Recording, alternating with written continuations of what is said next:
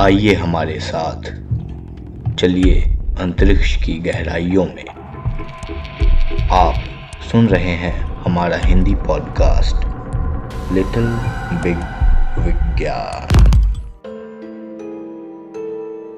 बचपन में, जब मेरे गाँव में बिजली नहीं हुआ करती थी, तब परिवार के सारे लोग गर्मी से बचने के लिए छत पर चटाई बिछाकर सोया करते थे। आँखों के सामने खुला आसमान और टिमटिमाते तारे थे। मन में ये ख्याल आता कि मेरे सामने सैकड़ों प्रकाश वर्ष की दूरी तक कुछ भी नहीं है। मेरे ऊपर असीम ब्रह्मांड था और मेरे नीचे पूरी पृथ्वी। ये इस अनंत ब्रह्मांड में मेरे अस्तित्व की अनुभूति थी।